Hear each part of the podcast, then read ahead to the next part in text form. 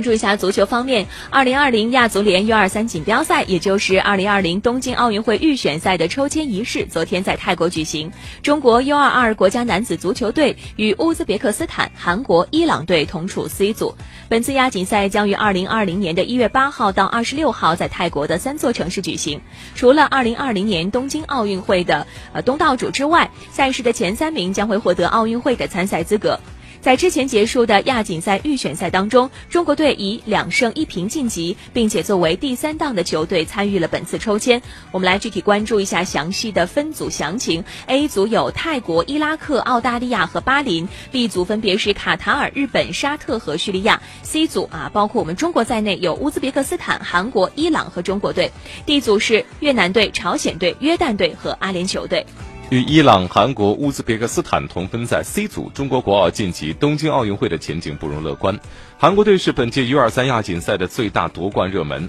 在2017年的 U20 世青赛当中，韩国国青的表现不俗，闯入了十六强，而这支韩国国奥正是以这支国青为班底组建的。另外，韩国队还有天才球员李康仁，这位年仅十八岁的前锋，目前效力于西甲的巴伦西亚队。曾在2019年的 U20 世青赛上大放异彩，获得赛会的最佳球员。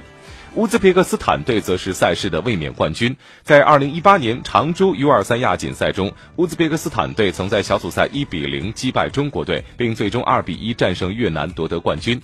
伊朗队虽然因此前战绩不佳被分在第四档，但作为亚洲的传统豪强，波斯铁骑的实力也是不容小视的。根据规则，除了日本作为东道主获得东京奥运会的参赛资格之外，本届 U23 亚锦赛的前三名将获得东京奥运会的入场券。假如日本队进入前三的话，本届赛事的第四名也能够晋级。所以换句话讲，中国队想要晋级东京奥运会，必须要从死亡之组出线，并至少打进半决赛。